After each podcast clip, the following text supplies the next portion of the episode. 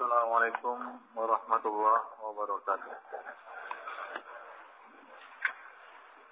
Alhamdulillah nahmaduhu wa nasta'inuhu wa nastaghfiruh wa na'udzu billahi min shururi anfusina wa sayyiati a'malina may yahdihillahu fala mudilla lah wa may yudlil fala hadiya lah. أشهد أن لا إله إلا الله وحده لا شريك له وأشهد أن محمدا عبده ورسوله يا أيها الذين آمنوا اتقوا الله حق تقاته ولا تموتن إلا وأنتم مسلمون يا أيها الناس اتقوا ربكم الذي خلقكم من نفس واحدة وخلق منها زوجها وبث منهما رجالا كثيرا ونساء واتقوا الله الذي تساءلون به والأرحام إن الله كان عليكم رقيبا يا أيها الذين آمنوا اتقوا الله وقولوا قولا سديدا يصلح لكم أعمالكم ويغفر لكم ذنوبكم ومن يطع الله ورسوله فقد فاز فوزا عظيما أما بعد إخواني في الدين أعزني الله وإياكم جميعا. Allah subhanahu wa ta'ala sesungguhnya telah mengkaruniakan kepada kita umat Muhammad sebuah nikmat. Nikmat yang tidak diberikan kepada umat-umat sebelum kita, yaitu Allah subhanahu wa ta'ala telah menyempurnakan din ini, agama ini untuk kita, umat yang terakhir, umat Muhammad sallallahu alaihi wasallam. Dan Nabi kita dipilih menjadi khataman nabiyyin, Nabi yang terakhir, dan risalahnya adalah risalah terakhir. Risalah Al-Fatimah, risalah penutup, yang tidak akan ada Nabi yang datang sesudah beliau, dan tidak ada agama yang akan diturunkan Allah subhanahu wa ta'ala sesudah Islam. Dan Allah subhanahu wa ta'ala hanya meridhai Islam sebagai agamanya. Allah subhanahu wa ta'ala telah berfirman, Al-yawma akmaltu lakum dinakum wa atmamtu alaikum ni'mati wa raditu lakumul islam dina. Surah Al-Maidah ayat 3. Yang artinya, pada hari ini telah aku sempurnakan untuk kamu, umat Muhammad, umat Islam, agamamu, yaitu dinul Islam, dan telah kucukupkan kepadamu nikmat-nikmatku, dan telah kuridai Islam itu menjadi agamamu. Allah subhanahu wa ta'ala telah menyempurnakan nikmatnya kepada manusia dengan menyempurnakan din ini. Jadi dinul Islam merupakan nikmat yang sempurna bagi umat manusia. Sungguh sangat celaka, sungguh binasa orang-orang yang menolak nikmat yang sempurna ini. Ikhwani fiddin azani Allah wa iyyakum jami'an. Perkara ini bukan hanya diketahui oleh orang-orang Islam atau kaum muslimin. Bahkan musuh-musuh Islam, orang-orang Yahudi mengetahui hal ini. Diriwayatkan dari Tariq bin Shihab, ia bercerita, seorang Yahudi datang menemui Umar bin Khattab lalu berkata, sesungguhnya kalian sering membaca satu ayat dalam kitab kalian, yang sekiranya ayat tersebut diturunkan kepada kami, bangsa Yahudi, niscaya akan kami jadikan hari itu sebagai hari besar. Ayat apakah itu? Tanya Umar. Maka Yahudi itu membaca ayat yang ayat surat Al-Maidah ayat 3. Al-yawma akmaltu lakum dinakum wa atmamtu alaikum ni'mati wa raditu lakumul islam adina. Maka Umar pun berkata, demi Allah, wallahi ana alam aku lebih tahu hari apakah ayat itu turun kepada Rasulullah sallallahu alaihi wasallam dan saat turunnya ayat tersebut atas beliau, yaitu ayat itu turun pada sore hari Arafah bertepatan pada hari Jumat, yaitu pada hari besar. Hadis ini diriwayatkan oleh Al-Imam Al-Bukhari dan Muslim. Nah demikian Ibn Fiddin. Jadi musuh-musuh Islam juga mengetahui nikmat besar ini. Hanya saja hasad, kesombongan, dan hawa nafsu mereka menghalangi mereka untuk menerima nikmat yang besar ini. Ibn Qayyim Al-Jawziyah mengatakan, nikmat yang bersifat mutlak adalah nikmat yang berhubungan dengan kebahagiaan abadi, yakni nikmat Islam dan sunnah. Nikmat Islam dan sunnah. Jadi kita telah memperoleh nikmat tersebut, dan tadi semalam kita telah menegaskan nikmat itu dengan mengatakan iyyaka na'budu wa iyyaka nasta'in. Itulah risalah Islam, la ilaha illallah, yang telah kita nyatakan, yang telah kita ikrarkan. Ya, kita ikrarkan di dalam salat kita, iyyaka na'budu wa iyyaka nasta'in. Nah, di sana ada nikmat yang menyempurnakan nikmat Islam itu dan merupakan bagian kesempurnaan dari nikmat Islam itu, yaitu nikmat sunnah. Nikmat sunnah, berada di atas sunnah Rasulullah sallallahu alaihi wasallam. Nah itulah yang kita minta. Belum kita ikrarkan, tapi masih kita minta. Di dalam surat Al-Fatihah, setelah kita berikrar atas syahadat la ilaha illallah, atas tauhid, bahwa kita adalah seorang muwahhid yang menyatakan iyyaka na'budu wa iyyaka nasta'in.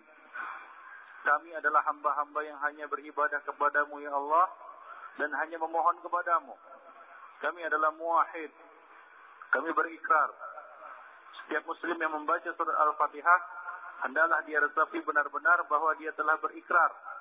Maka janganlah dia langgar ikrar tersebut dengan melakukan perkara-perkara syirik. Lalu sudah itu, sudah dia mendapatkan anugerah besar, yaitu Islam. Ini merupakan salah satu di antara jenis bentuk hidayah, yaitu hidayah ila tariq, hidayah ila Islam, hidayah kepada Islam, hidayah menerima Islam, hidayah menjadi seorang muwahhid, seorang ahli tauhid. Itu adalah anugerah yang sudah kita ikrarkan. Lalu tersisa satu nikmat lagi yang perlu kita raih dengan memintanya kepada Allah Subhanahu wa taala. Itulah hidayah yang kedua, yaitu hidayah fit tariq, yaitu fil Islam. Hidayah fil Islam, yaitu hidayah ila sunnah.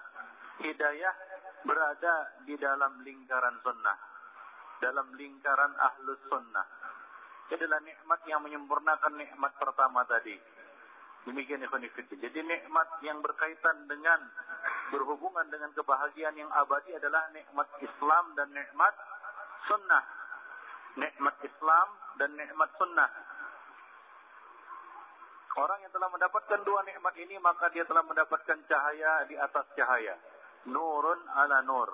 Sempurnalah kebahagiaannya. Ya, sempurnalah kebahagiaannya, dunia dan akhirat. Dunia dan akhirat. Yaitu dia berada di atas agama Islam dan dia berada di atas sunnah. Pada hari ini kita lihat banyak kaum muslimin yang telah memperoleh anugerah Islam. Dia telah menerima Islam dan dia telah bersyahadat la ilaha illallah. Semoga Allah Subhanahu wa taala menerima Islam mereka, menerima ikrar mereka, menerima syahadat mereka, selama mereka tidak berbuat syirik dan membatalkan syahadat la ilaha illallah tersebut. Namun sedikit, kita katakan sedikit, dan termasuk kategori ataupun golongan orang-orang yang gharib, yang asing, yang aneh, ya, orang-orang yang mendapat nikmat sunnah, nikmat yang kedua ini. Kita lihat kaum muslimin sekarang ini berada di atas agama Islam.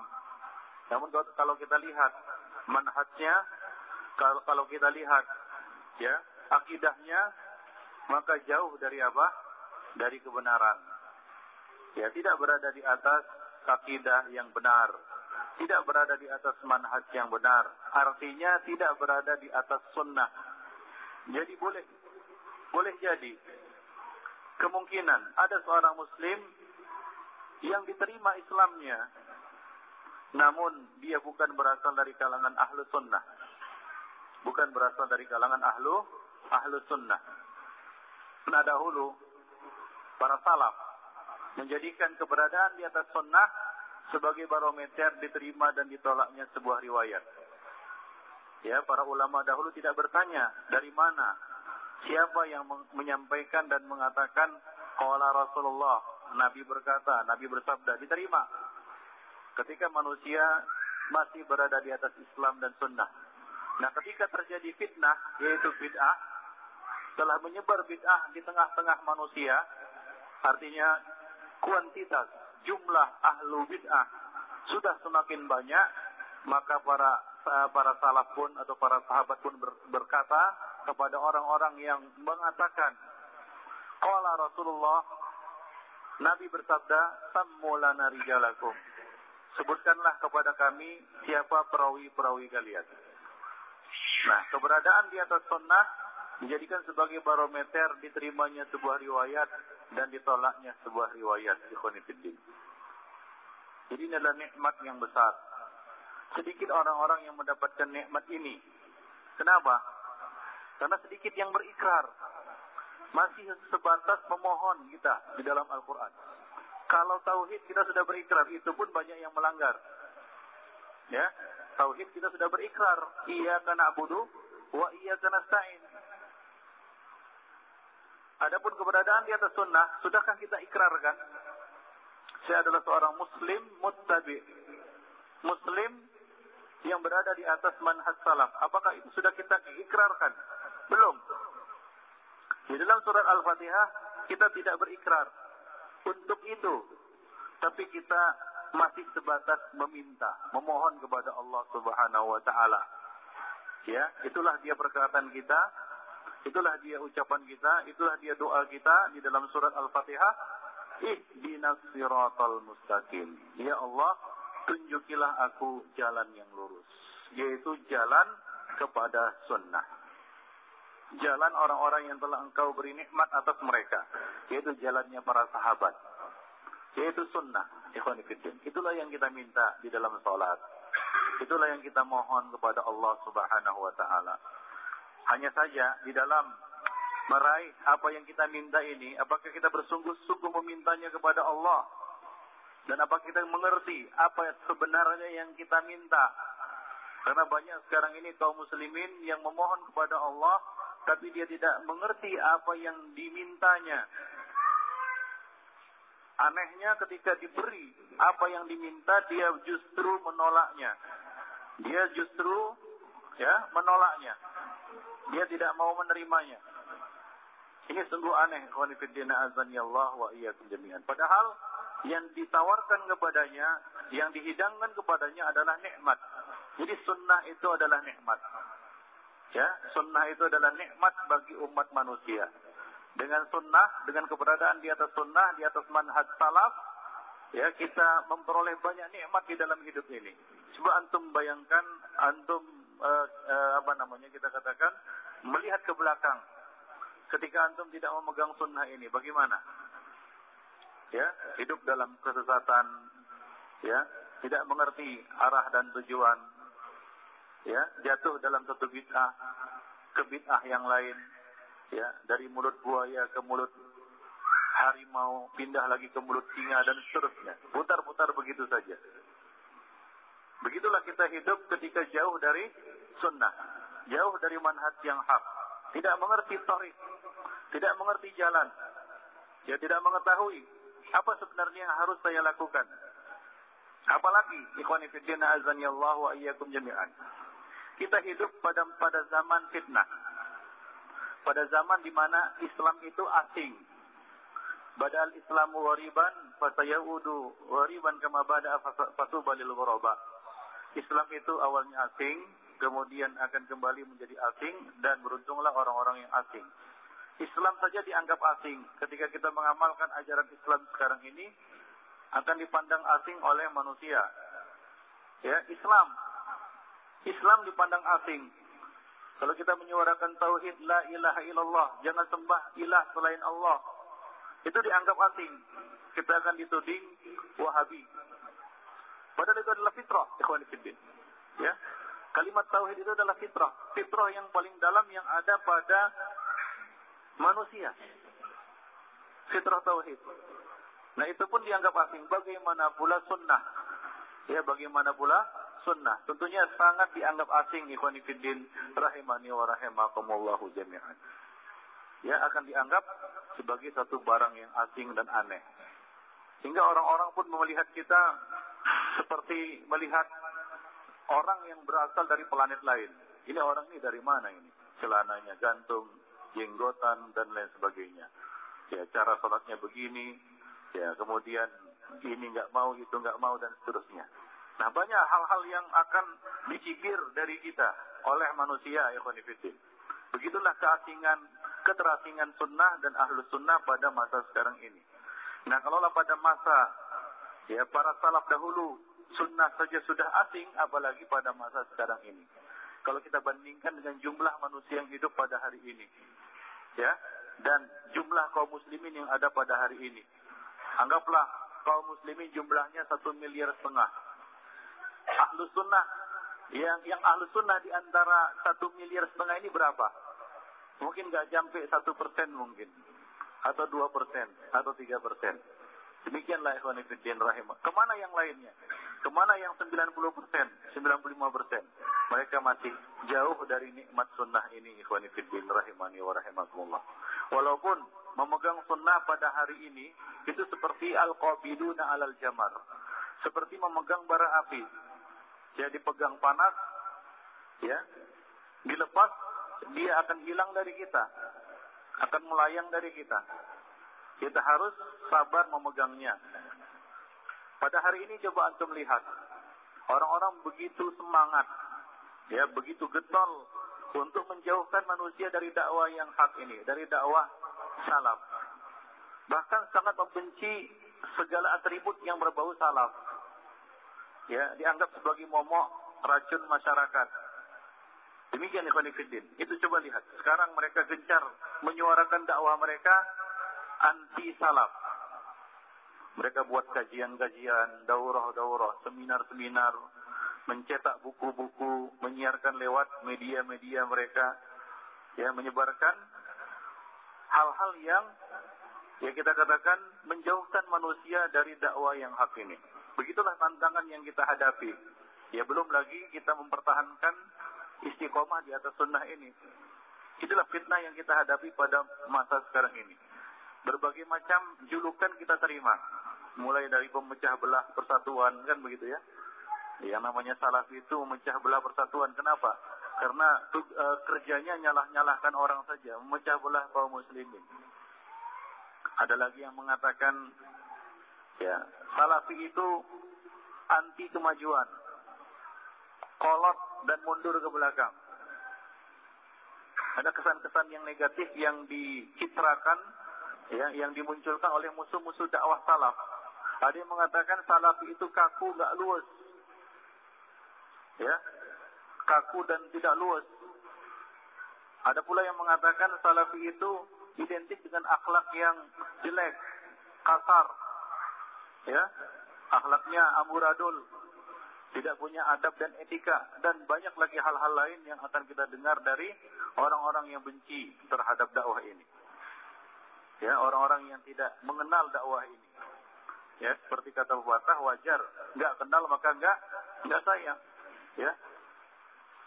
Wa ainu sukhti tubdi kullal musawiyah, kata orang Arab. Pandangan yang tidak bersahabat itu akan menampakkan apa? Segala keburukan. Ya, kalau kita benci kepada seseorang, maka yang kita lihat padanya apa? Sisi negatifnya saja. Ya, sisi negatifnya saja. Hal-hal yang buruknya saja yang kita lihat. Jadilah ya mereka itu seperti karakter ya babi. yang hanya menyinggahi kotoran-kotoran saja. Ya, manusia berkarakter babi yang hanya dan menghinggapi kotoran-kotoran saja. Yang baik-baik nggak mau dimakannya. Demikian ikhwan fillah, seperti lalat yang hanya hinggap pada kotoran, benda-benda yang bersih dia nggak mau hinggap. Itu karena kejahilan mereka. Ya, dalam hal ini, ya, dalam menyikapi dakwah salaf ini manusia ada dua macam.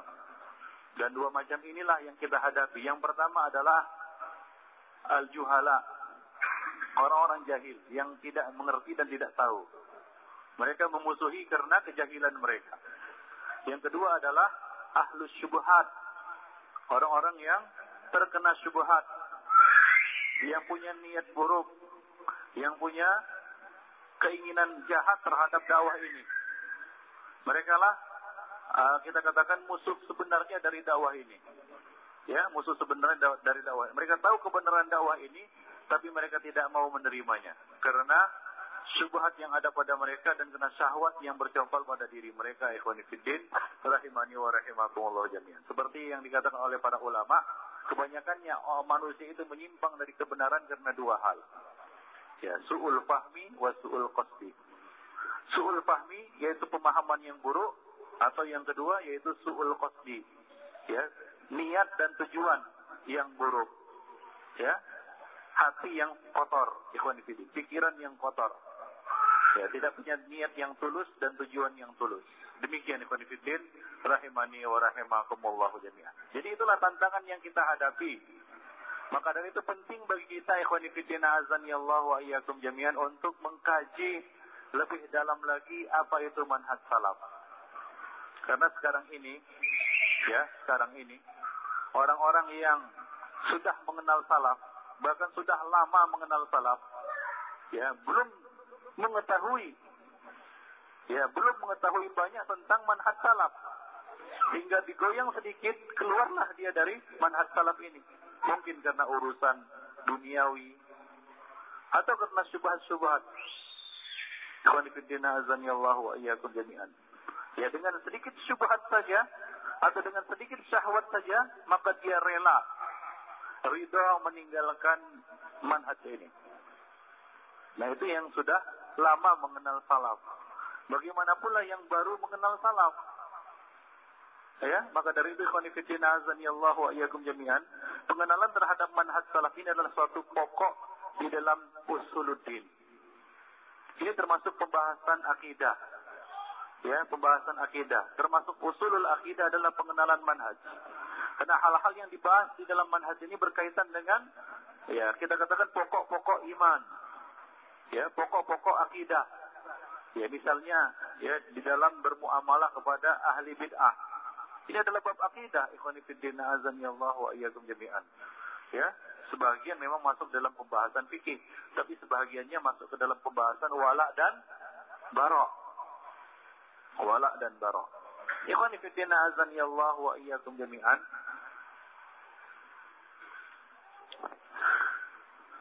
Berkaitan dengan munculnya bid'ah-bid'ah, ya, di tengah-tengah masyarakat. Sebenarnya bid'ah ini sudah muncul sebelumnya dan bid'ah itu tidak akan mati. Ikhwan fillah, azan ya Allah wa iyyakum jami'an. Jangan antum kira bid'ah sudah tidak ada lagi. Seperti misalnya bid'ah khawarij, mu'tazilah, ya, atau murji'ah, ya, atau syiah, atau saksikan sendiri bagaimana mereka ahlu bid'ah itu sangat bersemangat untuk menyebarkan dakwah mereka, baik yang khawarijnya, baik yang apa, rafidahnya, syiahnya, yang semakin hari semakin berani menampakkan diri, ya, atau mu'tazilahnya, ya, semakin hari semakin banyak buku-buku yang mereka sebarkan.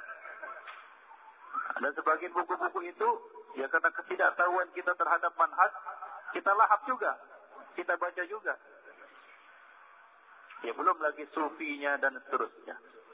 Jadi begitu banyak tantangan di hadapan kita. Maka kita harus menghadapi mereka. Dan menghadapi mereka itu termasuk salah satu bentuk jihad fi sabilillah, bahkan semulia-mulia jihad. Karena ahli bid'ah bukan menghancurkan jiwa, raga, jasad kaum muslimin, tapi menghancurkan hati nurani kaum muslimin. akidah mereka, akal mereka. Ya, dan manusia itu hidup dengan apa? Dengan hati dan akalnya. Adapun jasad ini jasad kasar, ikhwan fillah. Ya. Kapan saja dia bisa rusak. Ya, kalaupun dia rusak, belum tentu orang itu rusak. Tapi kalau manusia sudah rusak hatinya dan pikirannya, walaupun bagus jasadnya ini pasti rusak. Demikianlah ikhwan fillah rahimani wa rahimakumullah. Lalu apa yang digerogoti oleh ahli bid'ah terhadap kaum muslimin? Yaitu hati dan pikiran mereka. Hati dan pikiran mereka. Maka dari itu ikhwan fillah, menghadapi mereka ini adalah satu bentuk jihad fisabilillah. Dan jihad fisabilillah sebagaimana yang sudah kita bahas, yang sudah dibahas dalam daurah kemarin, itu perlu persiapan. Dan persiapan jihad menghadapi mereka adalah dengan ilmu. Ya, dengan apa? Dengan hujjah dan bayan.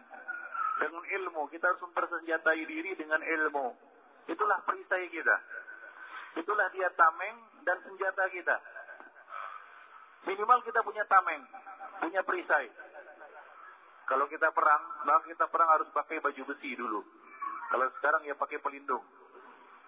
Kalau kita berperang tanpa memakai perisai ataupun baju besi, maka kita akan menjadi apa? Menjadi santapan senjata musuh. Di dalam berperang melawan ahli bid'ah pada hari ini, minimal kalau kita tidak punya senjata untuk menyerang mereka, kita nggak punya senjata untuk menyerang mereka. Senjata mereka juga canggih. Atau dia sekarang ini coba lihat ahli bid'ah. Mereka belajar ilmu, ikhwan fillah, belajar nahu, belajar usul hadis, usul fikih. Mereka buat, mereka ramu, ya mereka kemas bid'ah mereka seilmiah mungkin. Pikiran sesat mereka, manhaj mereka yang rusak itu seilmiah mungkin. Dengan senjata-senjata yang mereka miliki. Nah, itulah yang dilontarkan dan ditembakkan kepada kita. Nah, minimal untuk menghadapi mereka, kalau kita tidak punya senjata untuk melumpuhkan mereka, kita harus memiliki apa? Perisai untuk membentengi diri.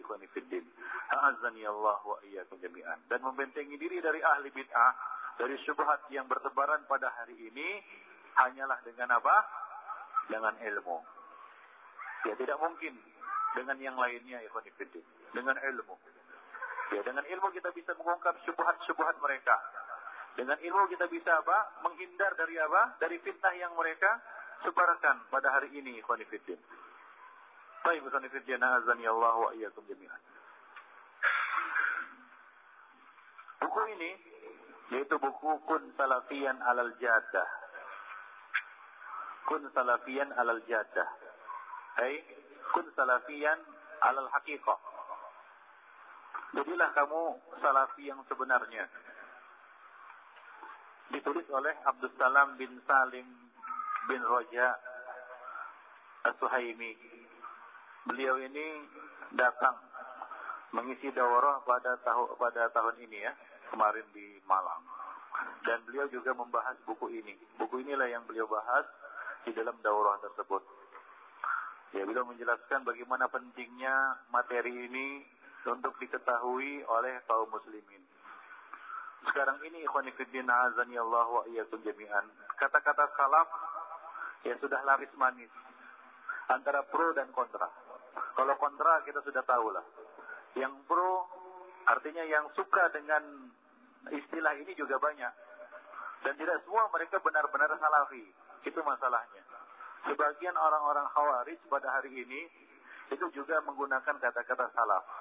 Bahkan sebagian orang-orang sufi, ya, mereka melabelkan ya, madrasah mereka, ya, buku-buku mereka sebagai buku-buku salaf, madrasah salafiyah. Begitu, ikhwan fillah. Karena mereka tahu bahwasanya kalimat ini sebenarnya adalah kalimat madah. Ini pujian. Ini adalah kalimat yang mengandung makna yang positif dan mulia.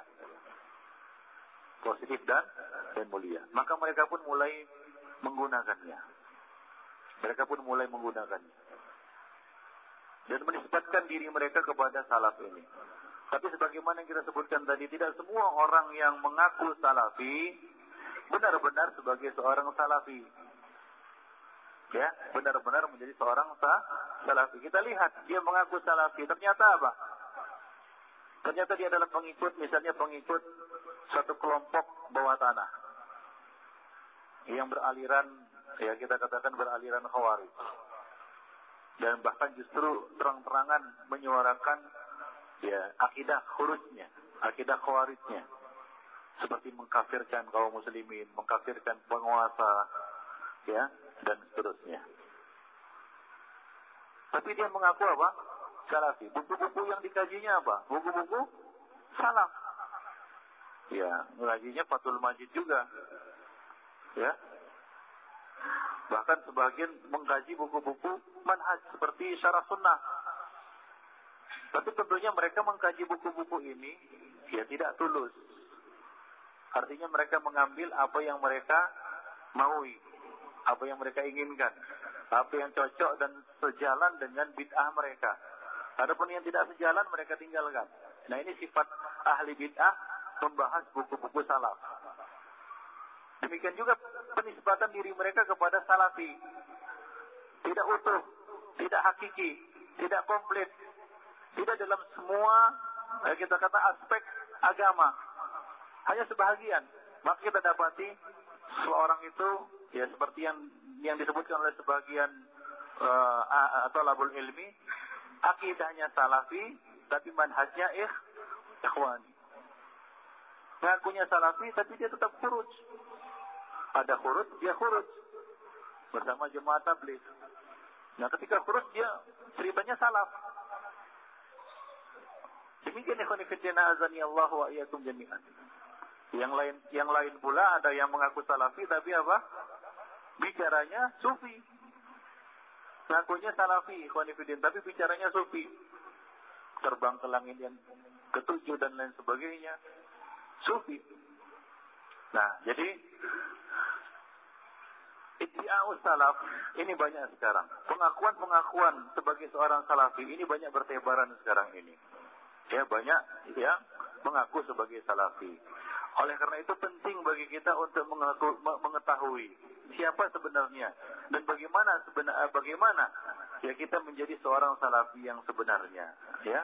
Kun Salafian Alal Jaddah, artinya kun, jadilah kamu salafian, yaitu seorang salafi, Alal Jaddah alat tarif, ya, di atas manhaj yang hak, manhaj yang benar, alal haqiqah, di atas hakikat yang sebenarnya, ikhwani fiddin rahimani wa rahimakumullah jami'an. Baik.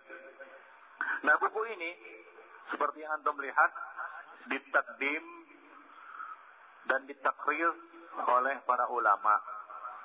Begitulah dia kebiasaan para penuntut ilmu dan para ulama ketika mereka menulis buku, mereka minta ulama yang lebih tinggi kedudukannya atau yang setara dengan mereka untuk menulis takrir, namanya takrir takdim, yaitu semacam ya kita katakan pengantar, ya, untuk merekomendasi buku ini. Bahwasanya buku ini adalah buku yang ditazkiyah, yang diberi tazkiyah, rekomendasi oleh para ulama.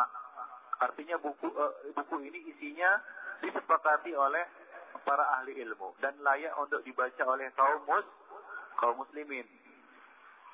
Ya, layak dibaca oleh kaum muslimin.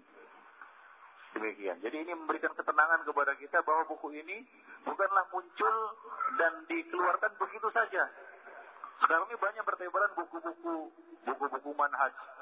Tapi kita lihat, ya, di awalnya itu kosong dari takdim, dari takris para ulama. Kadang-kadang kita ragu untuk membacanya. Apakah isinya memang benar-benar sudah disetujui, ya, dan disepakati oleh para ulama atau tidak. Jadi inilah dia, ya, semacam takdim dari sebahagian ulama, diantaranya adalah di sini disebutkan oleh penulis takdim dari Fadilatul Ustaz Dr. Ali bin Nasir Al-Faqihi.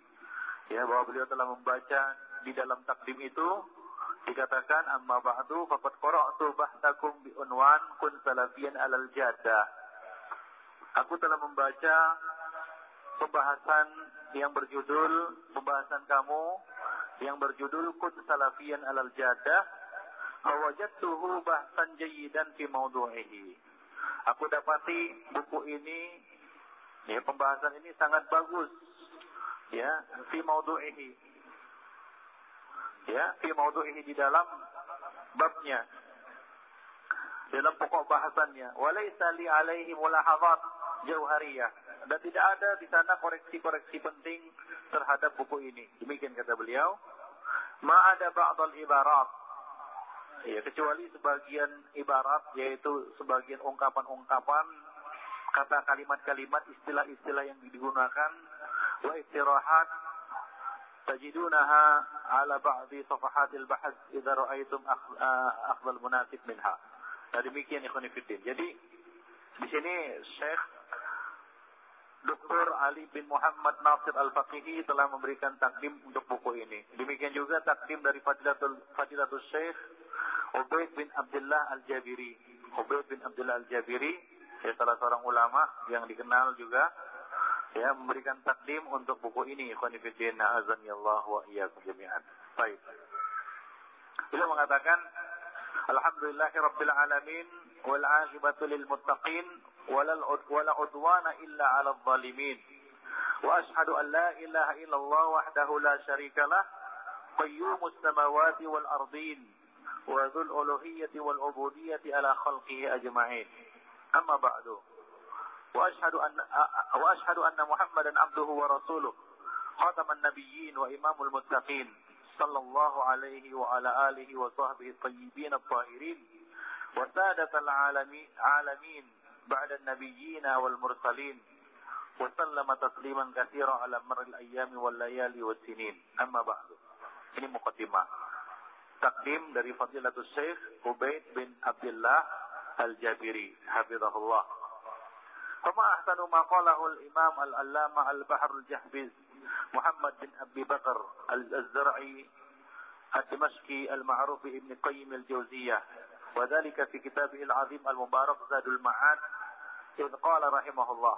Betapa indah kata-kata yang diucapkan oleh al-Imam al-Allama Ibn Qayyim al-Jawziyah di dalam kitabnya, yaitu Zadul Ma'ad. Beliau mengatakan, "Faman ansha'a qawlan wa asasa qawaid bihasbi fahmihi wa ta'wilihi lam yajib 'ala al-ummah ittiba'uha." Barang siapa yang menciptakan satu perkataan atau mengasas, membuat kaedah-kaedah bihasbi fahmihi wa ta'wilihi, menurut pemahaman dan ta'wilnya, lam yajib 'alal ummah ittiba'uha, maka tidak wajib atas umat untuk mengikutinya. Ini kata-kata yang bagus. Jadi kita tidak boleh membuat kalimat-kalimat, perkataan-perkataan, pendapat-pendapat, atau mengasas kaedah-kaedah hanya berdasarkan pemahaman dan takwil kita, tanpa ada rekomendasi dari para ulama, dari ulama yang lain, ya. Oleh karena itu kita tahu Imam Malik enggan untuk mengeluarkan fatwa atau berfatwa hingga bersaksi 70 orang ulama bahwasanya ia pantas untuk berfatwa. Demikian hati-hatinya para ulama, ikhwan fillah, azanillahu wa iyyakum jami'an. Ya. Jadi janganlah kita membuat satu perkataan mengasas kaedah-kaedah yaitu bersumber dari pemahaman kita dan bersumber dari apa? Takwil kita. Seperti sekarang ini. Ya, banyak para penulis menulis, ya, buku-buku berkaitan tentang agama, lalu dia buat di situ kaedah-kaedah. Ya, dia buat di situ apa? Pendapat-pendapat. Yang itu berdasarkan takwil mereka. Contohnya seperti Ikhwanul Muslimin yang membuat kaedah. Ya, marilah kita bekerja sama pada perkara-perkara yang kita sepakati. Lalu kita saling memahami, memaklumi, saling toleransi dalam perkara-perkara yang kita selisihkan, yang kita perdebatkan. Coba lihat, mereka membuat mengatas kaedah, atas dasar takwil dan pemahaman mereka.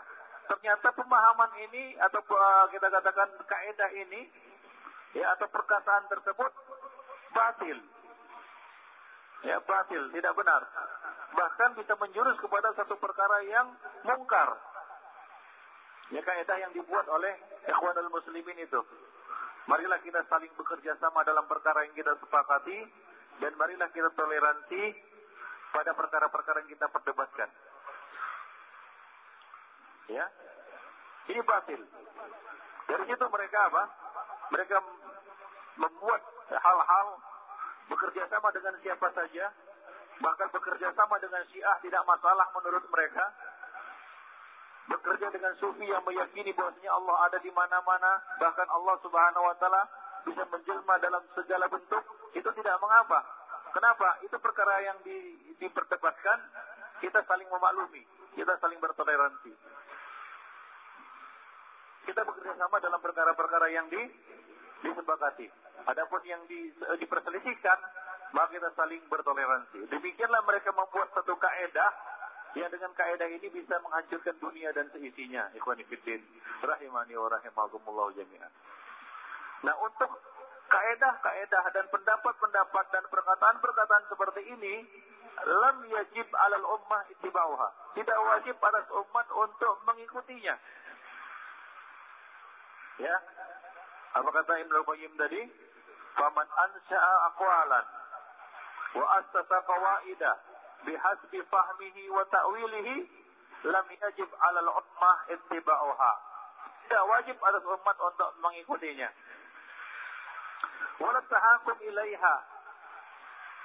Dan tidak juga boleh berhukum kepadanya hatta tu'rad ala ma ja'a bihi ar-rasul sallallahu alaihi wasallam, hingga dicocokkan dengan apa yang dibawa oleh Rasulullah, ajaran yang dibawa oleh Rasulullah sallallahu alaihi wasallam. Jadi dicocokkan dulu dengan sunnah, dicocokkan dulu dengan apa? Dengan ajaran yang dibawa oleh Nabi, dengan ilmu yang sahih, ditimbang dulu. Apakah perkataan dan kaidah itu benar atau tidak? Fa in tabaqathu, jika ternyata selaras, wawafaqathu, jika bersesuaian dengan sunnah, wasuhidalaha bisihah, lalu ya, suhidalahu bisihah, para ulama menyatakan kesahihannya,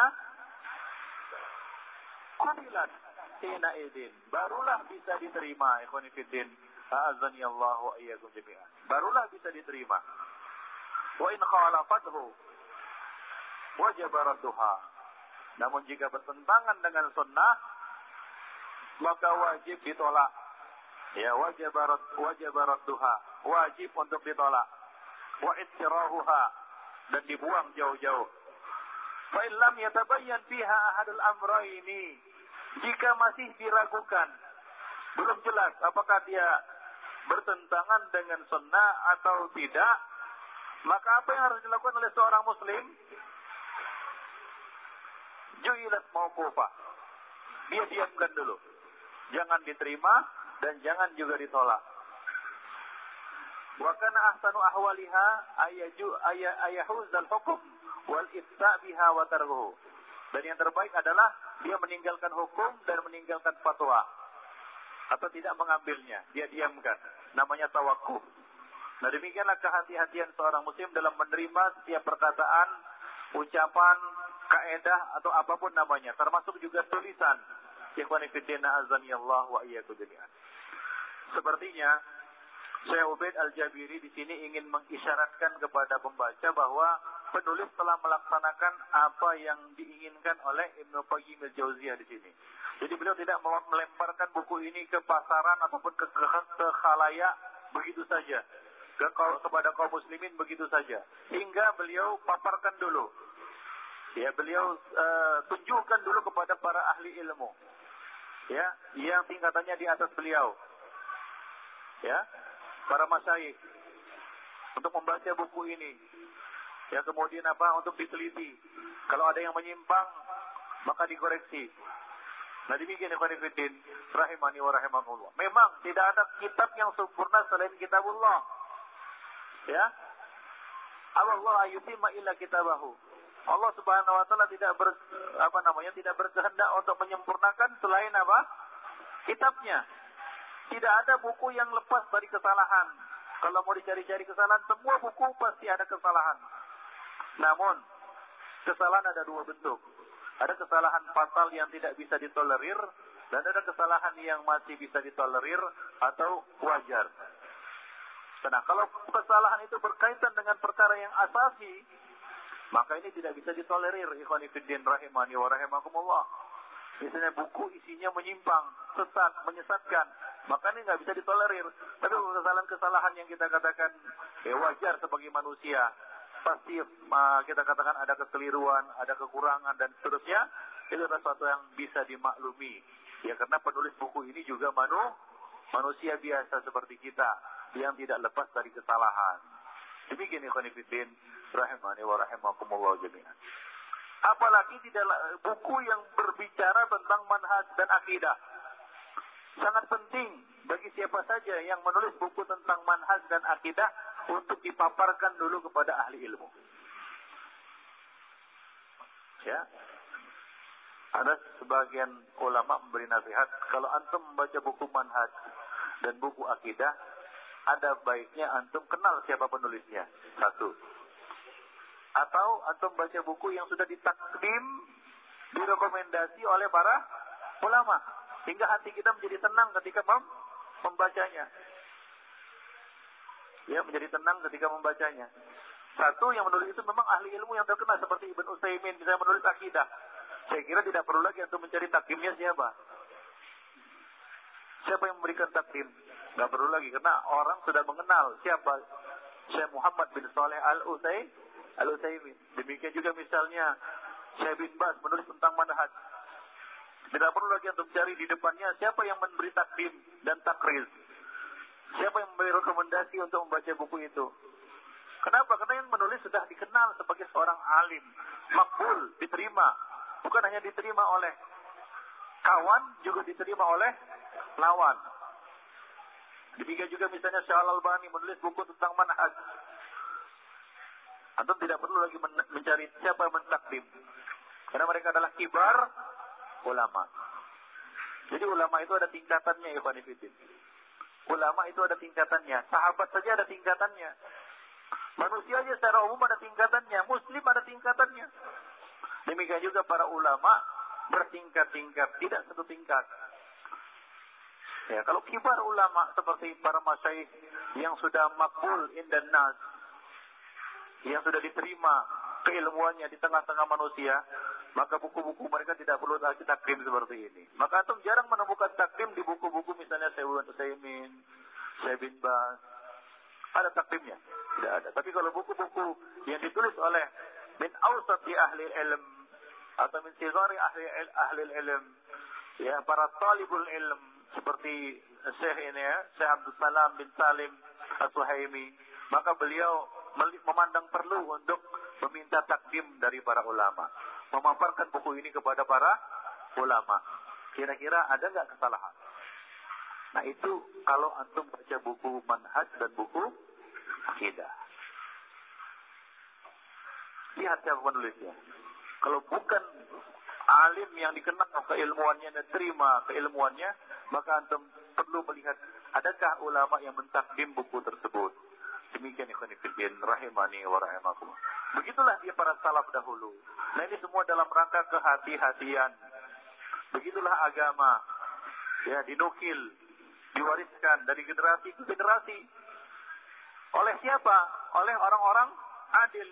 Yahmilu hadzal ilma min kulli khalafin uduluhu. Ilmu ini akan dibawa dan diwariskan dari generasi ke generasi oleh siapa?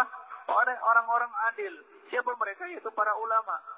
Apa yang dimaksud dengan udul? Yaitu ahli ilm. Ya karena yang membuat orang itu adil adalah ilmu. Ya, yang membuat manusia itu bersikap adil adalah ilmu. Gak mungkin bersikap adil orang yang gak punya ilmu. Bukan ilmu politik ya, ilmu syar'i. Demikian ikhwan fillah azan ya Allah wa iyyakum jami'an. Jadi ilmu ini, agama ini maksudnya akan diwariskan, akan dinukil, ya akan diestafetkan dari generasi ke generasi oleh siapa? Oleh orang-orang adil. Nah, buku ini juga demikian ikhwan fillah.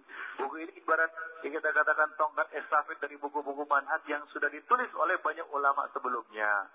Ya beliau penulis ini ingin memberikan saham, ya artinya berpartisipasi untuk memperkenalkan manhaj salaf kepada kaum muslimin.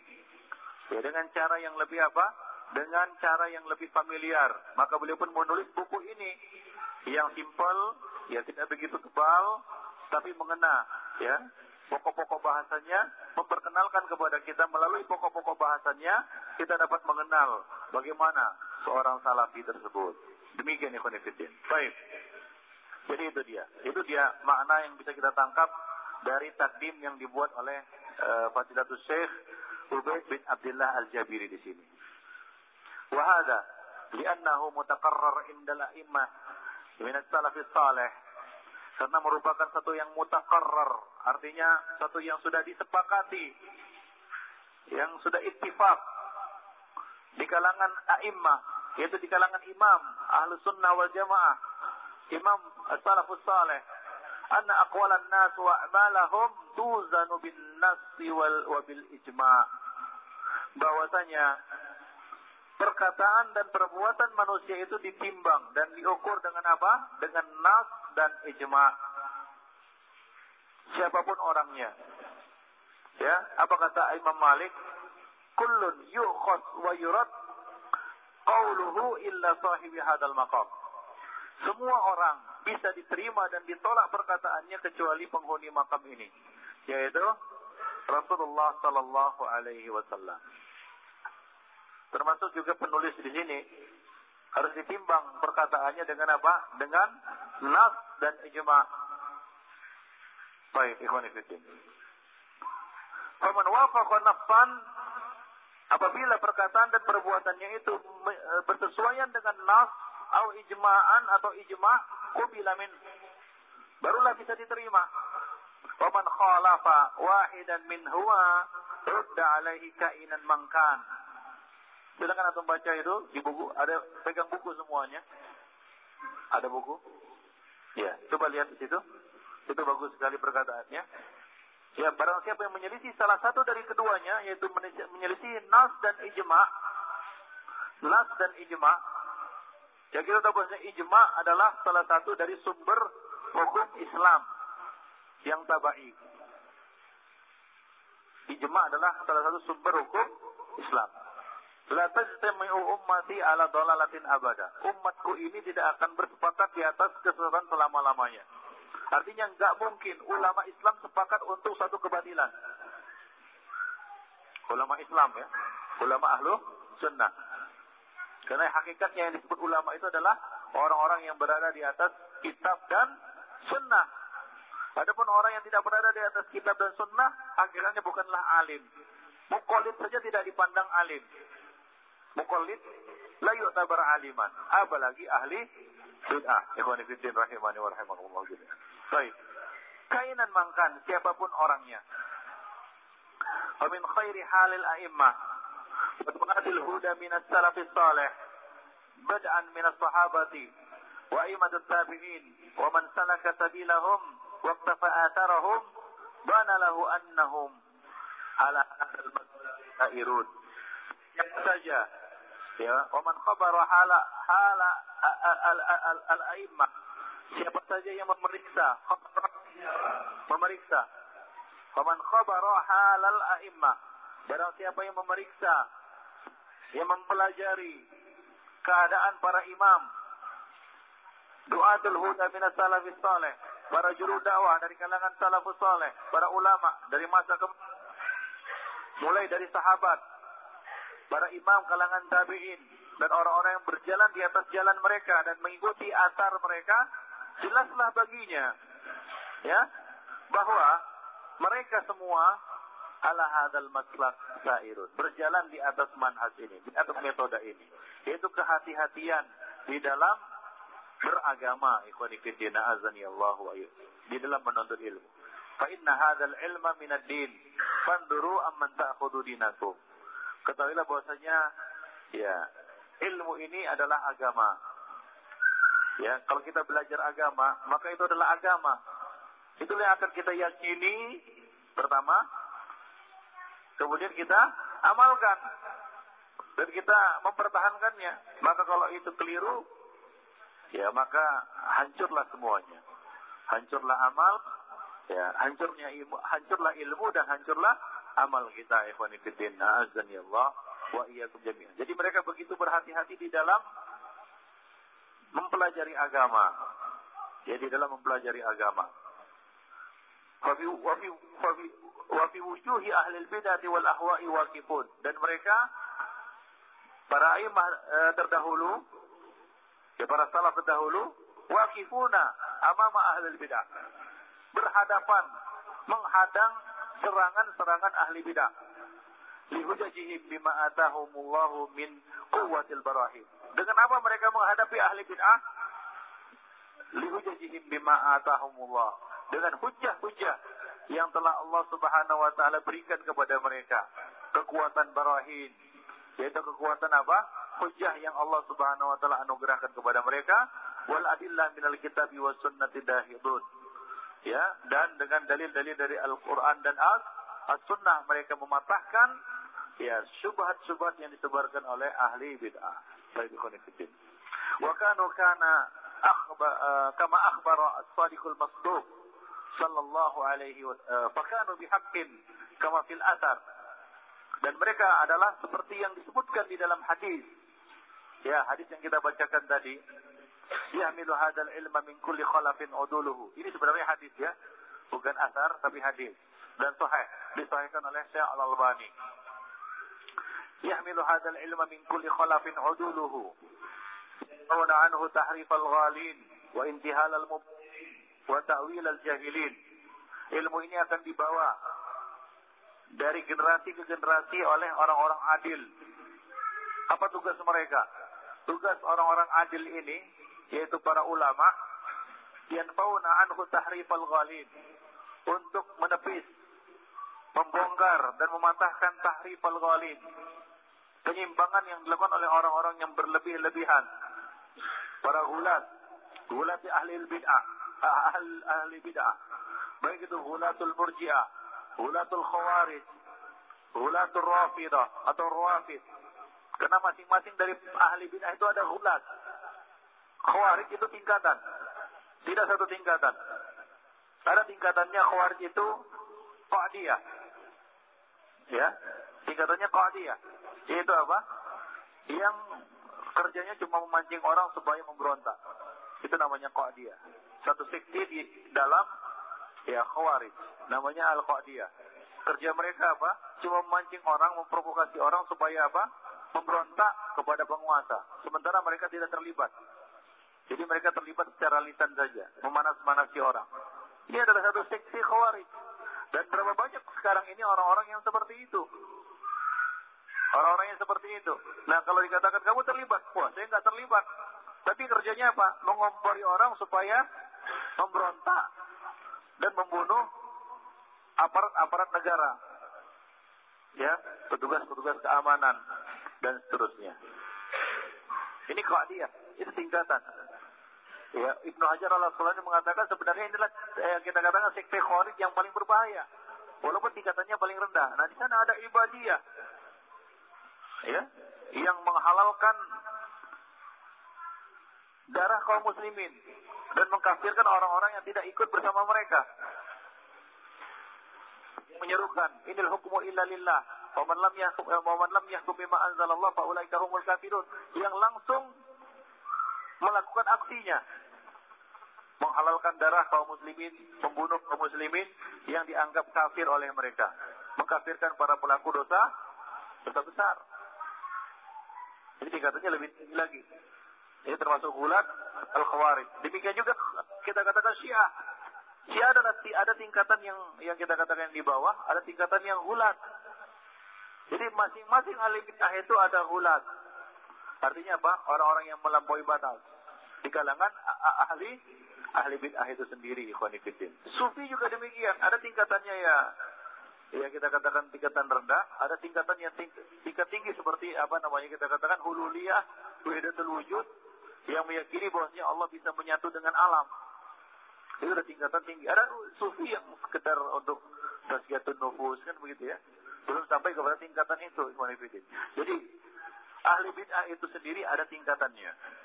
Ada tingkatannya sudah sampai kepada tingkatan bid'ah, yaitu tingkatan ya kita katakan tinggi.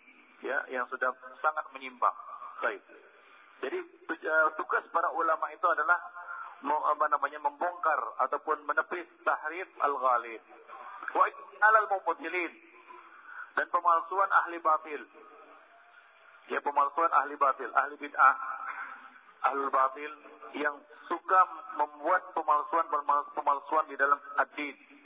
Ya, semua di atas namakan agama. Seperti sekarang ini muncul, semua dilabelkan apa? Islam. Nasib, Islam. Musik, Islam.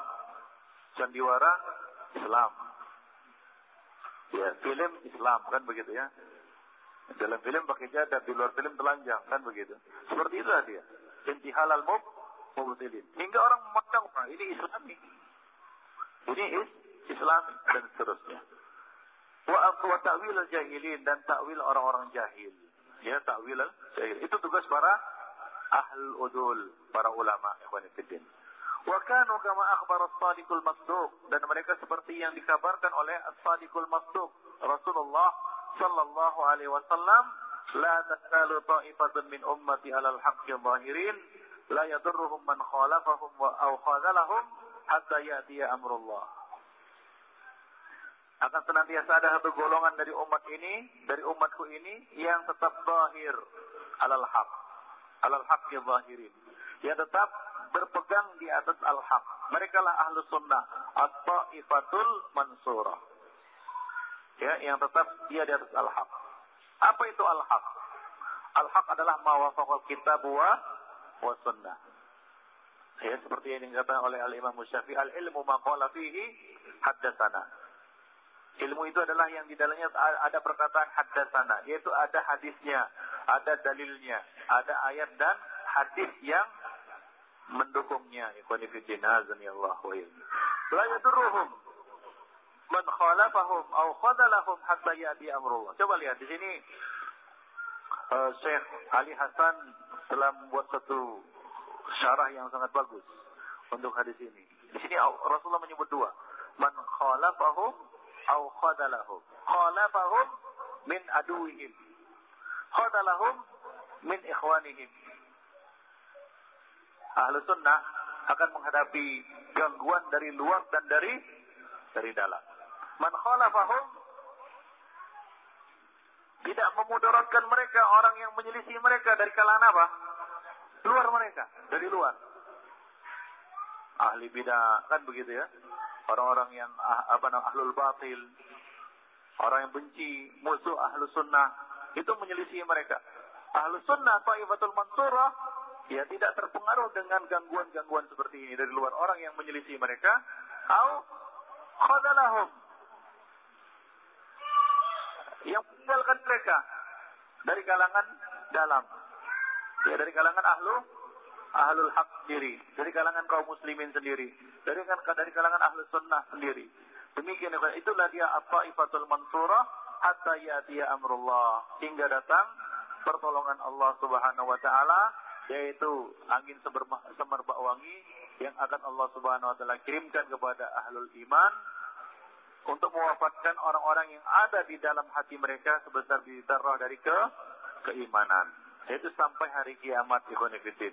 Jadi ta'ifatul mansurah ini dijamin oleh Allah Subhanahu wa taala keberadaannya. Dijamin oleh Allah Subhanahu wa taala keberadaannya sampai hari kiamat. Salaf ini enggak bisa dihentikan. Dan dakwah salaf tidak akan bisa dihentikan. Salafiyun tidak bisa dibasmi. Dalilnya apa? Hadis ini. Jadi siapa saja yang mencoba membasmi dakwah salaf dan ingin menghabisi as-salafiyun, itu kerjanya sia-sia. Itu termasuk orang yang kurang kerja. Bagusnya dia bertaubat dan berhenti dari pekerjaannya. Nah, demikian ikhwan fillah. Karena sekarang ini coba lihat, banyak sekali orang yang benci salaf, dakwah salaf, dan benci siapa saja yang menyatakan dirinya salafi. Benci sekali dia. Di atas mimbar, tiap dia berbicara di atas mimbar, dia menyuarakan itu. Tiap di majelis dia suarakan seperti itu. Tiap pada kesempatan dia sebarkan seperti itu. Berusaha untuk memadamkan cahaya Allah Subhanahu wa taala, wallahu mutimmu nurihi. Allah Subhanahu wa taala akan tetap menyempurnakan agamanya, akan tetap menyempurnakan cahayanya. Jadi dakwah salaf ini tidak akan bisa dihabisi, Ikhwanifiddin. Ya, tidak akan bisa dihilangkan, tidak akan bisa ditahan, tidak akan bisa dicegah. Keberadaannya tidak dijamin oleh Allah Subhanahu wa taala. Berdasarkan hadis yang kita bacakan tadi, dan hadis ini sahih diriwayatkan oleh Bukhari dan Muslim serta para imam-imam yang lainnya. Dan yang dimaksud dengan Taifah Al-Mansurah di dalam hadis ini adalah Ahlul Hadis, Ahlus Sunnah Wal Jamaah, dan mereka lah Salafiyun pada hari ini, yang mengikuti jejak mereka, yang meneruskan warisan-warisan Ahlus Sunnah dan Ahlul Hadis terdahulu. Kalau kita tanya dulu, siapakah yang menghidupkan warisan-warisan yang ditinggalkan oleh Ahlul Hadis dan Ahlus Sunnah dahulu? Siapa? Salafiyun. Dari mana kita tahu? Ya, dari buku-buku yang mereka pelajari, dari amalan yang mereka terapkan, kan begitu ya. Kemudian dari apa? Dari apa lagi? Dari kecintaan mereka terhadap warisan-warisan itu, kan begitu. Nah, sekarang ini ya, antum lihat di toko-toko buku. Dulu warisan Said Qutb yang ramai di toko buku. Etalase itu penuh dengan buku-buku. Kalau nggak Said Qutb, Hasan Al-Banna, Said Hawa, kan begitu ya. Entah apa lagi di sana. Tapi sekarang zaman sudah berubah. Ya, Ahlus Sunnah, manusia sudah menyadari bahwasanya mereka jauh dari nikmat jika mereka ya tidak mendekat kepada warisan yang agung ini. Maka sekarang lihat buku-buku salaf, warisan-warisan Ahlul Hadis terdahulu mulai bertebaran. Baik itu diterjemahkan, ya. Coba lihat, antum lihat sekarang ini. Sahih Bukhari, Sahih Muslim, bahkan sarahnya lagi, kan begitu ya. Banyak sekarang buku-buku salaf, ya, buku-buku warisan Ahlul Hadis, ya, bertaburan dan bertebaran di tengah-tengah kaum muslimin. Nah, siapakah yang memunculkan itu? Ahlus Sunnah wal Jamaah, Salafiyun. Nah, demikian ikhwan fillah rahimani wa rahimakumullah. Jadi merekalah dia Thaifatul Mansurah yang Allah Subhanahu wa taala telah jamin keberadaan mereka sampai hari kiamat. Nah, sekarang kan belum kiamat. Udah kiamat sekarang? Belum. Apa yang Allah janjikan kan belum datang, yaitu angin semerbak wangi, angin yang selembut sutra yang akan mewafatkan orang-orang yang berada yang ada di dalamnya, di dalam hatinya sebesar biji zarrah dari keimanan. Waktu itu belum datang lagi. Artinya apa? Artinya sekarang ini Allah masih menjamin keberadaan Ahlus Sunnah wal Jamaah, keberadaan Thaifatul Mansurah, Firqatun Najiyah. Jadi ketika antum berada di atas manhaj ini, antum berada di dalam jaminan Allah Subhanahu wa taala. Ya. Akidah ini tidak akan bisa dihapus, ya, manhaj ini tidak akan bisa dihapus, ya, tidak akan bisa dibendung, tidak akan bisa ditahan. Dia akan terus berkembang, akan terus mencari nikmat yang membawa mereka kepada kebahagiaan dunia dan akhirat. Inilah dia fitrah yang mereka cari. Inilah fitrah yang akan membawa mereka kepada kampung halaman mereka yang abadi, yaitu surga Jannatul Naim. Manusia sudah mulai mengenalnya, ikhwan fillah rahimani wa rahimakumullah jami'an. Baik. Untuk aku katakan, yaitu Syekh walaqad abda'a wa afada wa ajada. Nah, ini pujian yang diberikan oleh Syekh Ubaid Al-Jabiri kepada penulis bahwa dia telah membuat satu yang abda artinya satu yang baru, yang yang badi artinya membuat sesuatu tanpa ada contoh sebelumnya. Ya, afada, dan memberikan faedah, wa ajada, dan telah melakukan dengan baik, menulis dengan baik buku ini. Akhuna al-fadil Dr. Abdussalam bin Salim Al-Suhaimi, Al-Ustaz Al-Mubarak di Kismi Al-Fiqh di Kulliyat Syariah bil Jamiat Al-Islamiyah. Dan beliau ini adalah guru di Kismul Al-Fiqh, yaitu di Kuliah Fiqih di Kismul Fiqh, yaitu di dalam bidang fikih, di Kuliah Syariah di Jamiah Islamiyah Madinah An-Nabawiyah. Iz abana bisarahah wa wuduh wa bi uslubin ilmiyin rafi' qawaid wa usul wa simat fil manhaj salafi al-haq. Melalui buku ini beliau menjelaskan dengan jelas dan terang dan dengan uslub yang ilmiah dan tinggi kaedah-kaedah. Bila menjelaskan kaedah-kaedah, usul yaitu asas-asas, dasar-dasar, wasimat dan ciri-ciri manhaj salafi yang hak. Wadhalika fi kitabihil qayyim al-marsu' al-mausum. Inilah dia, di dalam kitab beliau yang sangat bernilai ini yang berjudul, kata beliau, Kun Salafian Alal Jaddah. Syakarallahu sa'yahu wa ajzala masubatahu wa ja'ala ma katabahu fi mizani amalihi rajihan yawmal qiyamah. Nah, demikian yang khalif kecil. Wa min tilqal qawaid wal usul wa simat, di antara kaedah-kaedah, usul, asas-asas, dan ciri-ciri karakteristik Ahlussunnah Wal Jamaah yang disebutkan di dalam buku ini, ya beliau berusaha merangkum buku ini. Ini artinya beliau telah membaca Syekh Ubaid bin Abdullah Al-Jabiri, ya, telah membaca buku ini, sehingga beliau bisa menyimpulkan, ya, beliau bisa merangkum apa kandungan dari buku ini. Ya, baik, bukan ikutin. Jadi ini memberikan ketenangan untuk di dalam hati kita bahwasanya buku ini sudah direkomendasi oleh para ulama, bahwa yang telah membaca buku ini adalah lebih dari satu alim. Wa min qawaid wa min tilkal qawaid wal usul wat timat ahlus sunnah wal jamaah hum khairun man yumathilu al wasatiyah. Di antara kaidah-kaidah tersebut adalah ahlus sunnah wal jamaah adalah sebaik-baik manusia yang bisa mewujudkan dan menerapkan wasatiyah. Ya, sikap tengah, pertengahan. Ya, sebagaimana yang dikatakan bahwa kaum muslimin pertengahan antara Yahudi dan Nasrani. Apa maksudnya? Kaum muslimin pertengahan antara Yahudi dan Nasrani. Dalam hal apa? Ya, dalam hal apa? Sikap terhadap para nabi. Sikap terhadap para mauqif terhadap para anbiya. Sikap terhadap para nabi. Bagaimana sikap orang-orang Yahudi? Melecehkan, menghinakan para nabi. Mengatakan bahwasanya Isa adalah anak hasil perzinahan. Itu keyakinan orang-orang Yahudi. Apa kata orang Nasrani? Isa adalah putra Allah. Ta'ala Allah amma yaqulun peluang kabira. Ini mereka mengatakan Isa adalah putra Allah Subhanahu wa taala. Bagaimana apa yang dikatakan oleh kaum muslimin? Isa adalah Abdullah wa rasuluh. Isa adalah Abdullah wa rasuluh. Abdullah hamba Allah sebagai bantahan terhadap orang-orang Nasrani. Wa rasuluh ini adalah bantahan terhadap orang-orang Yahudi. Nah, demikian. Jadi ahlus sunnah, afwan kaum muslimin berada antara sikap orang Yahudi dan Nasrani dalam menyikapi para al-anbiya. Demikian pula ahlus sunnah, mereka adalah wasatiyah. Mereka adalah kaum yang wasat. Wa kadzalika ja'alnakum ummatan wasata. Demikian kami jadikan kamu umat yang wasat dalam segala hal. Demikian pula ahlus sunnah adalah orang-orang yang wasat, yang pertengahan di antara ahli bid'ah. Dalam bab apapun. Di dalam bab asma wa sifat. Ahlus sunnah wal jamaah adalah pertengahan antara apa? Ahlu ta'til dan ahlu tasbih wa tamthil.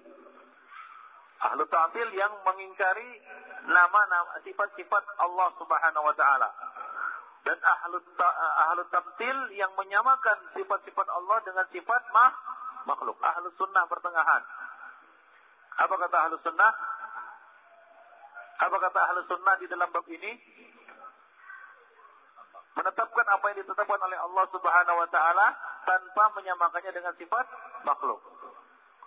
Isbat ma asbatahullah biduni ta'til wala tamthil. Pertengahan, ikhwan fillah. Di dalam bab iman juga demikian. Pertengahan antara Murji'ah dan Khawarij.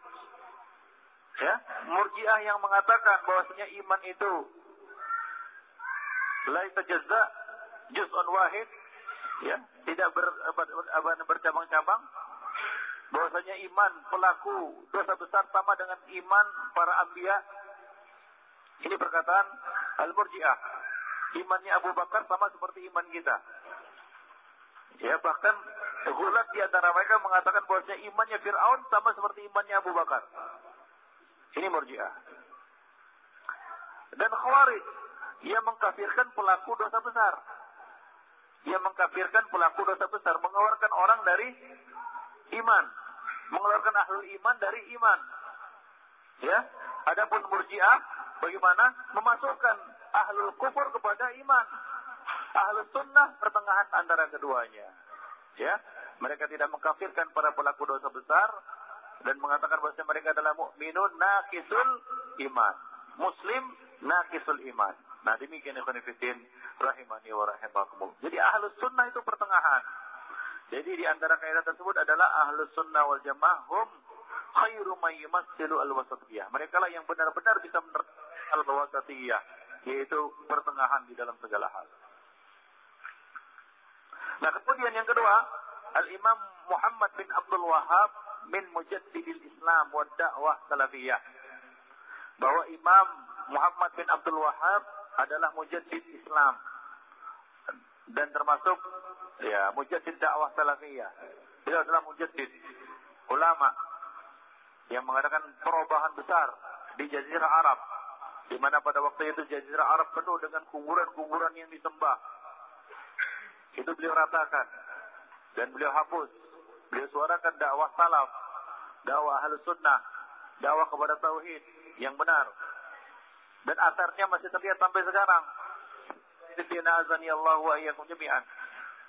Kalau cerita maksiat, dimanapun ada maksiat. Tapi kalau cerita syirik, enggak di semua tempat ada syirik, kan begitu? Ya, di Saudi, ya, negerinya Muhammad bin Abdul Wahhab. Kalau maksiat mungkin ya ada lah. Yang pernah ke sana pasti bisa melihat.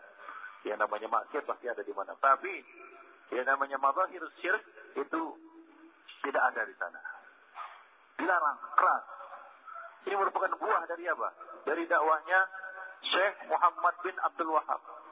Satu fenomena, satu pemandangan yang tidak akan kita lihat di negeri manapun di dunia ini, di negeri-negeri kaum muslimin, baik itu Indonesia, Mesir, Turki, atau negeri-negeri lainnya, Yaman, Yordan, Irak, sebutlah negeri-negeri Islam. Pasti di sana masih ada kubur yang disembah, kubur yang disembah. Itulah dia salah satu berkah dari dakwah Muhammad bin Abdul Wahhab. Dan beliau termasuk mujaddid al-Islam. Walaupun banyak orang yang membencinya, ya, dan memberikan gelaran-gelaran yang buruk terhadap beliau dan terhadap orang-orang yang mengikuti dakwah beliau, seperti dengan sebutan apa? Wahabi. Baik. Kemudian yang ketiga, mu'adatul kuffar al-Islam wa dakwah salafiyah. Permusuhan orang-orang kafir terhadap Islam dan terhadap dakwah salafiyah. Diam-diam, atau harus tahu bahwa sebenarnya yang dimusuhi oleh orang-orang kafir itu adalah dakwah salafiyah. Walaupun sepertinya orang kafir ini memusuhi ahli bid'ah, tapi sebenarnya tidak. Ini hakikat ikhwan fillah. Antum mungkin pernah membaca buku Madariq Al-Naba, Siyasah Syariah. Coba lihat di situ bagaimana hancurnya Aljazair. Ya. Siapa yang dipelihara di situ dan bagaimana? Ya, kita katakan musuh-musuh Islam bisa menjajah negeri tersebut, yaitu Aljazair. Antum baca buku itu. Ya, demikian juga penjajahan-penjajahan yang terjadi di Afrika Utara, negara-negara Islam di Afrika Utara, mulai dari Maroko, ya, Pantai Gading yang paling barat, kemudian Maroko, kemudian Tunisia, Aljazair, Tunisia, Libya, ke bawah lagi Chad, kemudian Mesir, kemudian Sudan. Siapakah tangan yang dipakai oleh orang-orang kafir Perancis, ya, dan Spanyol untuk menjajah negeri-negeri tersebut? Sufi, Ikhwanifidin. Ya, Sufi Tijani, ya, Rifaiyah, Tijaniyah, itu yang dipakai untuk apa? Untuk membodoh-bodohi kaum muslimin di situ hingga tidak mengerti agama dan tidak tahu apa yang harus dilakukan. Seperti itu juga yang terjadi di mana? di India. Termasuk juga di sini, Ikhwanifidin Azani Allah wa iyyakum jami'an. Siti Jenner lah yang dipakai, kan begitu ya. Dan lain-lain sebagainya. Untuk mengadu domba dan memecah belah kaum muslimin. Jadi sebenarnya, orang itu, ya, orang kafir itu memusuhi Ahlus Sunnah. Secara khusus. Adapun ahli bid'ah sebenarnya sebagai batu loncatan. Apa? Batu loncatan. Yang bisa mereka pakai. Karena satu-satunya yang bisa dimanfaatkan ya oleh orang kafir dari kaum muslimin ini hanyalah ahli bid'ah. Dari dulu sampai sekarang. Ya, untuk memanfaatkan ahlu sunnah, mereka tahu ini adalah pekerjaan yang berat dan mustahil. Kita katakan mustahil. Kenapa? Karena Ahlussunnah berada di atas ilmu. Ada di sana ulama-ulama yang senantiasa menjaga din ini. Hingga keluar dari jalurnya. Tidak menyimpang dari jalurnya. Adapun kelompok-kelompok bid'ah itu mau menyimpang 90 derajat, 180 derajat, bahkan berputar-putar 360 derajat, nggak ada yang peduli. Karena nggak ada ulamanya. Hari ini mau dipakai oleh Amerika, besok dipakai Inggris, besok lagi dipakai Perancis. Nggak jadi masalah. Ibarat kata Nabi seperti apa? Seperti kilabu ahlin nar. Nabi mengatakan al-khawarij kilabu ahlin nar. Anjing-anjingnya penduduk neraka. Artinya apa? Orang kafir. Di mana anjing itu? Anjing itu menggonggong dia hingga orang tahu di mana kedudukan tuannya, majikannya. Hingga musuh tahu di mana keberadaan mereka. Seperti itulah dia khawarij itu. Ya, digunakan oleh orang-orang kafir untuk apa? Untuk mengetahui, untuk menjajah kaum muslimin. Ya, untuk menimpakan berbagai bencana terhadap kaum muslimin.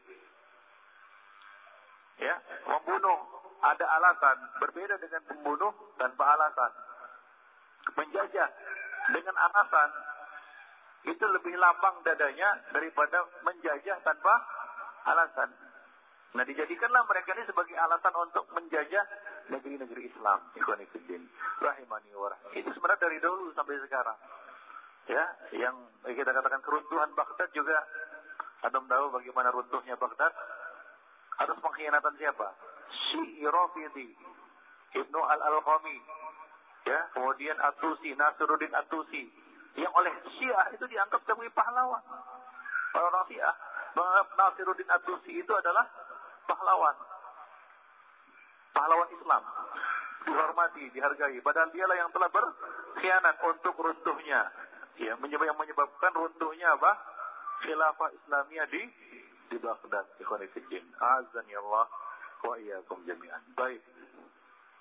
Yang keempat, atharu da'wat al-hizbiyah alal Islam umuman. Ya. Pengaruh negatif dakwah-dakwah hizbiyah terhadap Islam secara umum dan terhadap dakwah salafiyah secara khusus. Nah, kemudian yang kelima, wujubu izhari madhhabi salaf. Wajibnya menunjukkan, menampakkan, menyatakan, mengiklankan, mengumumkan madhhabus salaf. Jadi nggak usah malu-malu. Wah, nanti kalau dikatakan salafi diidentikan dengan apa? Dengan akhlak yang kasar.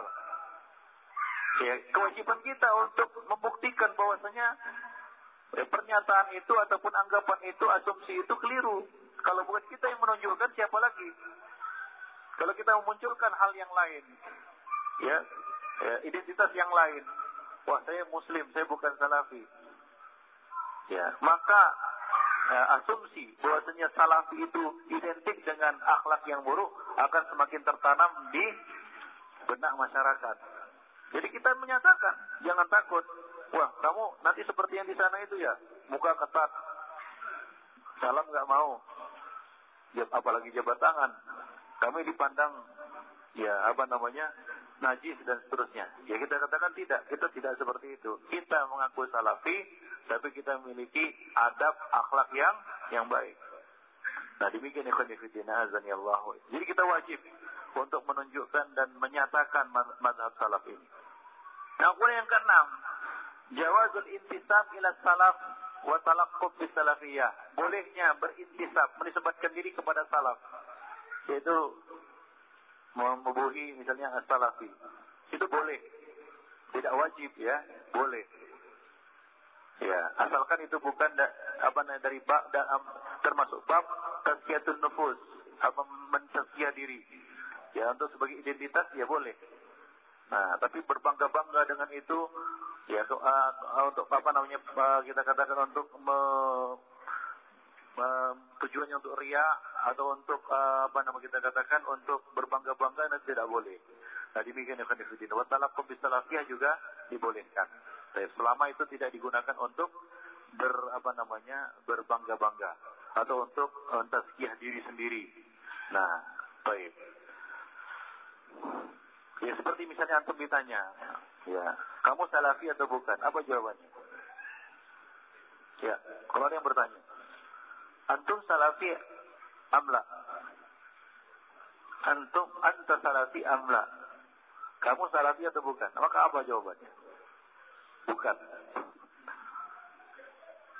Hah? Bukan. Bukan, saya bukan salafi, saya yang lain. Saya atari. Saya Ahlussunnah Wal Jamaah. Ini namanya hidah. Ya, di dalam kaidah munazarah ini namanya hidah. Yaitu melarikan diri dari apa? Dari masalah. Itu tidak kesatria namanya. Kalau antum ditanya ya, kamu salafi ya?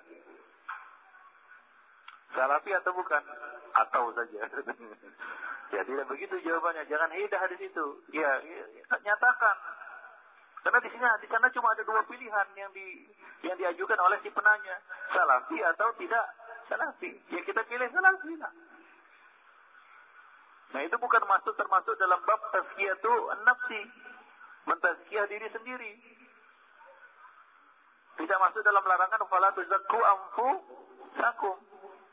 Karena kita dihadapkan kepada kita dua pilihan. Jawabannya salafi atau tidak. Atau tidak salafi. Maka kita katakan saya salafi. Katakan demikian. Mungkin akan ada penjelasan-penjelasan yang lain. Dia akan minta penjelasan. Mungkin dia punya asumsi yang lain tentang salafi. Oh yang begini-begini itu ya? Oh bukan. Itu menjelaskan dakwah.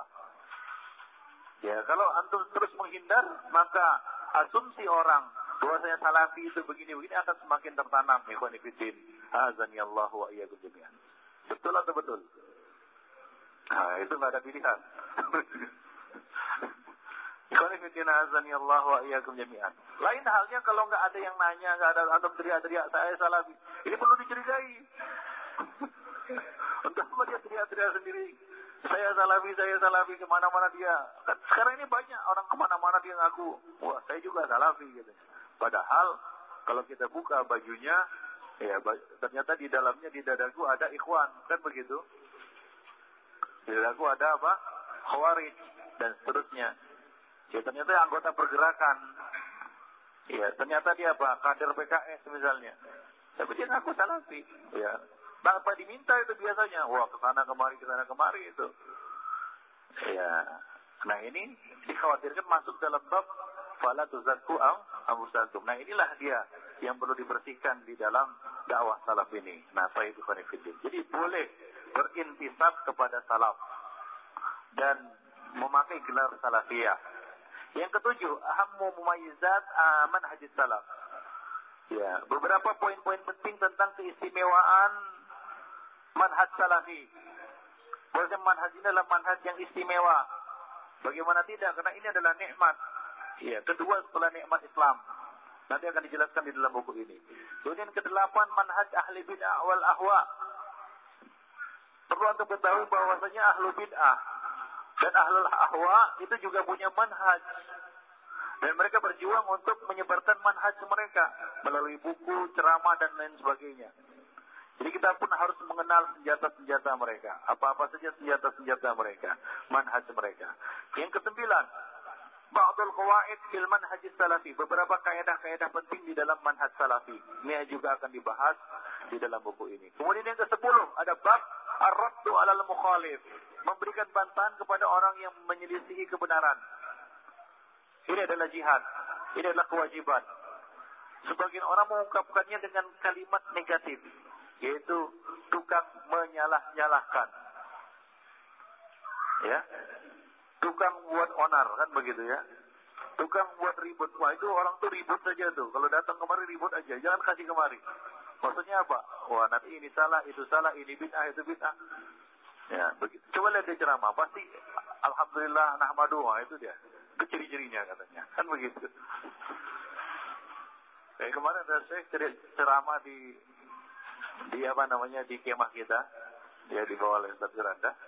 Jadi pengalaman seorang masyaikh, ya ketika dia memulai ceramahnya dengan alhamdulillah nahmaduhu wa nasta'in, langsung dikeluarkan dari masjid. Langsung dilempar di perkataan ini Wahabi. Jadi mereka melihat bahwa ini ciri-cirinya seperti ini. Ciri-cirinya apa? Suka menyalah-nyalahkan. Nah, padahal ikhwan fillah, ini adalah satu kaidah penting di dalam manhaj salaf, yaitu ar-raddu 'alal mukhalif. Ini tugas yang mulia. Tapi tugas yang mulia ini dikesankan buruk oleh mereka. Ya, dibuat, dikemas seolah-olah itu negatif. Ya, nggak ada lagi orang yang di dalam bab ini, nggak berani. Kenapa? Karena takut dikucilkan. Ya, takut dicap dan begitu. Ikhwan fillah. Baik. Yang ke-11. Nah ini seperti ini juga nggak mungkin di masjid umum kita bicarakan, kan begitu. Nanti akan lebih vulgar lagi karena di sini ya. Kalau di masjid umum kita tidak mungkin menyinggung hal-hal yang seperti itu. Baik. Nanti akan dibahas di dalam bab yang ke apa namanya poin itu ya, ar-raddu 'alal mukhalif, ya, bantahan terhadap orang yang menyelisih kebenaran. Baik. Kemudian yang ke-11, al-abwab allati yajuzu fiha al-ghibah wal jarh inda ulama'il Islam. Nah, ini juga dibahas. Yaitu bab-bab di mana dibolehkan ghibah dan jarh, yaitu memberikan celaan ya menurut ulama Islam. Yaitu bab jarh dan ta'dil. Karena ini bab lumayan panjang, nanti akan kita bahas, kita ambil juga dari buku-buku yang lain. Ya, seperti Manhaj Ahlussunnah Wal Jamaah fil jari wa ta'dil yang ditulis oleh Syekh Ali Hasan, itu juga bagus bukunya, nanti akan kita tambahkan dari sana ya, khusus mengenai bab ini. Jadi di sana ada perkara-perkara yang kita dibolehkan ghibah, misalnya apa, minta fatwa ya, kemudian apa, diminta nasihat ya, kemudian apa, di bab-bab yang dibolehkan ghibah di dalamnya ya, termasuk di dalam amar ma'ruf nahi mungkar, kemudian termasuk di dalamnya al-jarah wa ta'dil. Ya, di dalam bab jarah dan ta'dil. Misalnya mengatakan perawi ini dhaif, perawi ini kadzab, perawi ini matruk, ya perawi ini majhul dan seterusnya, ini termasuk bab yang dibolehkan ghibah di dalamnya. Cuma ini ada batasannya dan sangat ketat batasannya. Tipis sekali pemisahnya antara ghibah dengan jarah dan ta'dil. Nah, siapa saja orang-orang yang boleh berkecimpung di dalam bab ini nanti akan dijelaskan. Bukan semua orang, ya bukan setiap orang, ya boleh berbicara jarah dan ta'dil. Ada syarat-syaratnya, ada kriterianya. Nah, ini harus diatur apa namanya dengan aturan-aturan yang ketat, ya agar tidak nyelonong masuk ke dalamnya orang yang bukan ahlinya. Karena kalau sudah nyelonong ke dalam bab ini orang yang bukan ahlinya hancur. Ya, ini bisa merusak dakwah salaf. Seperti kejadian yang kita alami di Indonesia dan di mana-mana. Ya, karena nyelonong ke dalam bab ini orang-orang yang bukan ahlinya. Sehingga bab jarah dan ta'dil ini dijadikan sebagai suatu komoditi untuk melampiaskan dendam, kebencian, dan seterusnya. Aku benci kali sama beliau ini. Gimana caranya? Cari-cari kelemahannya. Kalau perlu dusta. Tidak benar. Disebarkan. Wah, ini telah menerima bantuan dari fulan dan fulan. Dia bergaul dengan fulan. Aku lihat dia berbicara dengan si fulan. Padahal mungkin bicaranya bicara bisnis, dagang. Nah, keluarlah dari situ jarah dan ta'dil. Seperti yang kita lihat sekarang ini.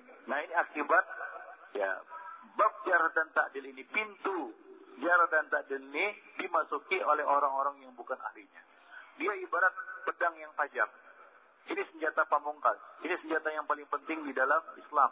Jarah dan ta'dil. Dengan itulah ya agama ini dipelihara. Dengan jarah dan ta'dil. Sehingga tidak semua orang bebas ngomong. Tidak semua orang bebas berbicara. Tidak semua orang bebas menulis tentang agama ini. Inilah mulianya bab jarah dan ta'dil. Ibarat pedang tajam, inilah dia senjata pamungkas untuk menebas musuh-musuh Islam.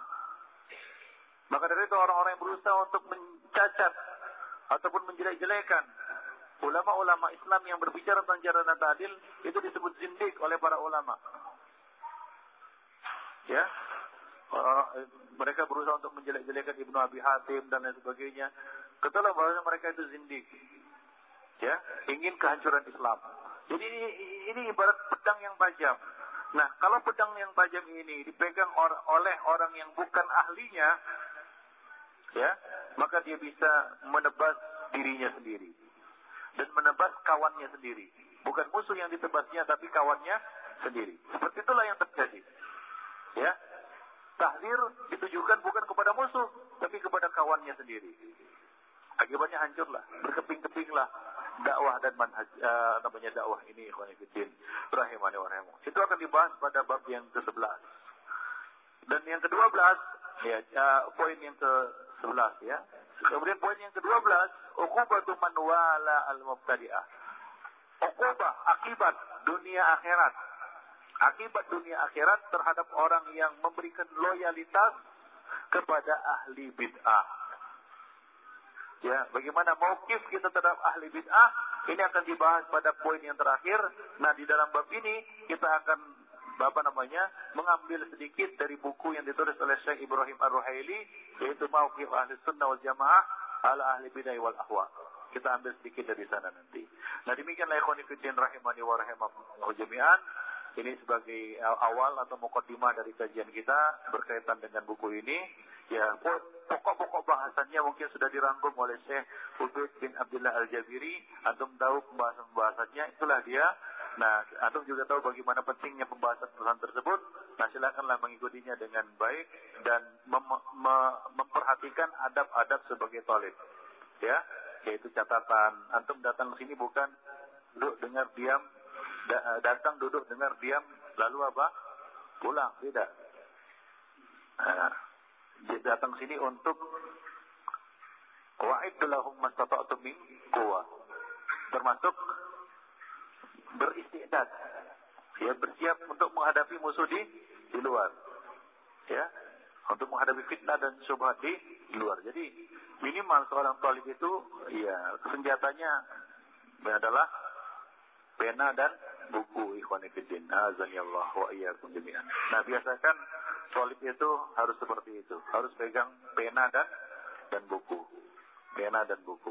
Baik, demikian saja ikhwan fillah. Dan kalau ada yang ingin bertanya silahkan, kita ada waktu kira-kira 15 menit. Ini kajian wajib untuk ulun nuha wajib, dan wajib pegang bukunya, ya.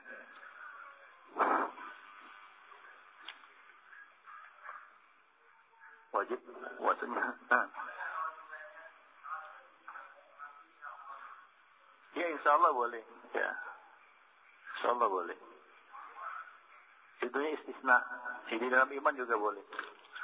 Tapi istisna, ditahqiq, bukan lisyad.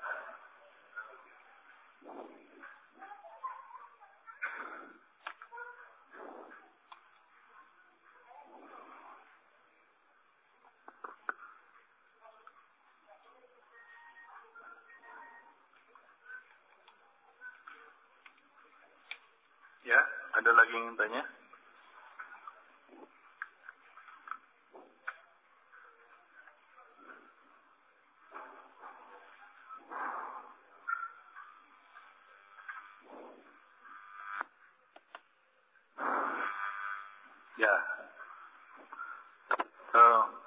Nanti saya tanya juga antum.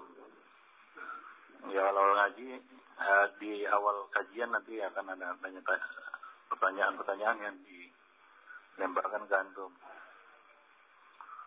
ya, mengikuti atau tidak masalah itu, dia pentingnya. Kajian yang kemarin diikuti atau tidak, itu tahunya nanti kajian yang akan datang, atau masuk telinga kiri keluar telinga kanan.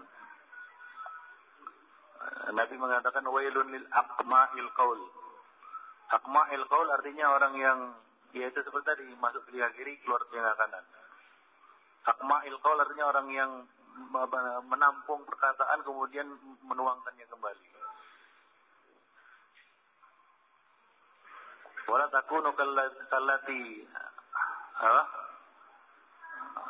naqadat ghazlaha min ba'di quwwatin angkasa. Janganlah seperti wanita yang mengurai kembali tenunannya setelah dia merapikannya, menenunnya. Nah, demikian. Antum juga demikian, ilmu jangan disia-siakan. Ya, sudah dipelajari, ditinggalkan. Baik, ada lagi ingin tanya? Kalau tidak, maka saya tutup dengan subhanakallah bihamdik, asyhadu alla ilaha illa anta wa astaghfiruka wa atubu ilaik.